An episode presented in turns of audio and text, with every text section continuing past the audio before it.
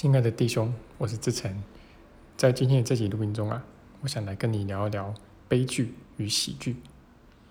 如果我问你啊，就是你的人生是悲剧还是喜剧，你会怎么回答呢？那过去这两年多来啊，这个疫情呢，可以说深刻的改变了这个世界啊。那或许你的生命、你的人生啊，也因此有了非常重大的改变。那虽然说最近这几天啊，在台湾一天呢。也是几百例的感染了，但看这个样子，应该很快了，可能不出两三周啊，每天就会有成千上万了。因为这个病毒在传染呢，它是指数级的嘛。但是人脑啊，其实很难理解什么是指数级。那我其实也不太确定啊，就是在台湾的大家是否真的能够意识到这一点。那总之我自己感觉是风雨欲来啊，虽然目前看起来好像都还很宁静一样的。那不过我觉得啊，就是学奇迹课程的一个好处啊，就是我们比较不会去逃避任何事物啦。那甚至呢，我们会试着比较积极的直接去面对真相。那怎么样是真相呢？讲的比较直接一些，就是幻灭嘛。好，那包括就是小我世界的种种以及所有的黑暗面，那这就是真相。那你要先能够认清这一面的真相。那你才有可能接着去看到真相的另外一面，啊，铜板的另外一面就是这一切都没有真的发生过，哦，那你仍然是上主所创造的那个模样，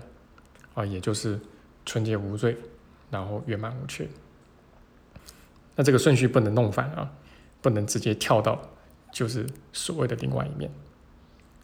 因为如如果我们还认为啊，就是在幻象里面呢，在小我里面。我们能真的能够得到一些什么的话啊，那就没有办法真心实意的去宽恕啊，因为这个小我跟圣灵啊，幻象与实相是不能脚踏两条船的。那所以你如果真的要选择圣灵眼光或者选择实相的话，那么小我跟幻象啊就要彻底的去把它放下，要不然这样的选择啊，最后你会发现只是自欺欺人而已啊。那当我们内在啊，都其实都有一个呃无比强大的错觉啊，就是我们觉得可以在这个小我世界里面得到一些什么。好，那么我们总会觉得，哎，有些东西呢是我们自认可以掌控的，呃，可能是我们的钱财与物质啊，啊，可能是我们的小孩，呃，至少小孩有一部分，好，然后呢是可以掌控的，或者可以拥有的，好，然后或者我们的父母亲。啊，或者我们的房子、车子啊，等等这些，啊，可能不是全部可以掌控，但是你会相信你至少部分可以掌控啊，至少目前还可以掌控，等等吧，哈。但这个重点呢，并不是说在外表上，或者说在形式上啊，你能不能去掌控或者拥有这些东西？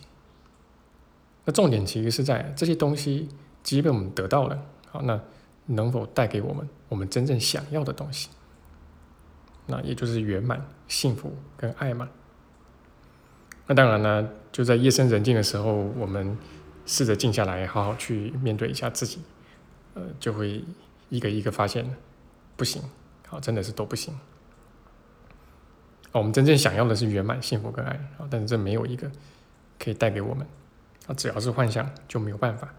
啊，不论它看起来再厉害、再精彩，也没有办法。那而且，因为我们的人生就像流星一样的短暂嘛，那所以我们看似能够拥有这些东西，也是非常非常的短暂。那这个啊，其实才是那个真正的悲剧啊！啊，就是说，呃，不是你无法拥有啊，而是说，即便你拥有了这些，也无法带给你你真正想要的东西。那这个啊，甚至比无法拥有某些幻象啊，就是那更是一个悲剧。啊，因为当你就是五子登科嘛，哈，这每一个都没有的时候，啊，完全都没有的时候，啊，你就可以做你的人生大梦嘛。哦，你可以有很多的梦想啊，梦想着当你有了什么，有了什么，哇，你就会幸福的飞上天了。啊，那这个，那你至少还有一些盼头嘛。啊，但是现在呢，你可能都拥有了，啊，或者大部分拥有了，但是那你发现人生还是这个样子啊，啊，那。那就是其实是一个更大的幻灭嘛。那按照奇迹课程正文的十四之二啊，嗯，他这一节叫做幸福的学徒啊。那么他说啊，你如果想要成为幸福的学徒啊，你首先要先认清你过得有多悲惨啊，有多苦啊。那意思就是说，你要先认清你的人生就是一个悲剧，一场悲剧啊。那么你的人生才有可能从悲剧转换为喜剧。那其实整本奇迹课程呢？呃，类似于像佛法哈，就一直在敦促我们去认清，活在小我中有多么的苦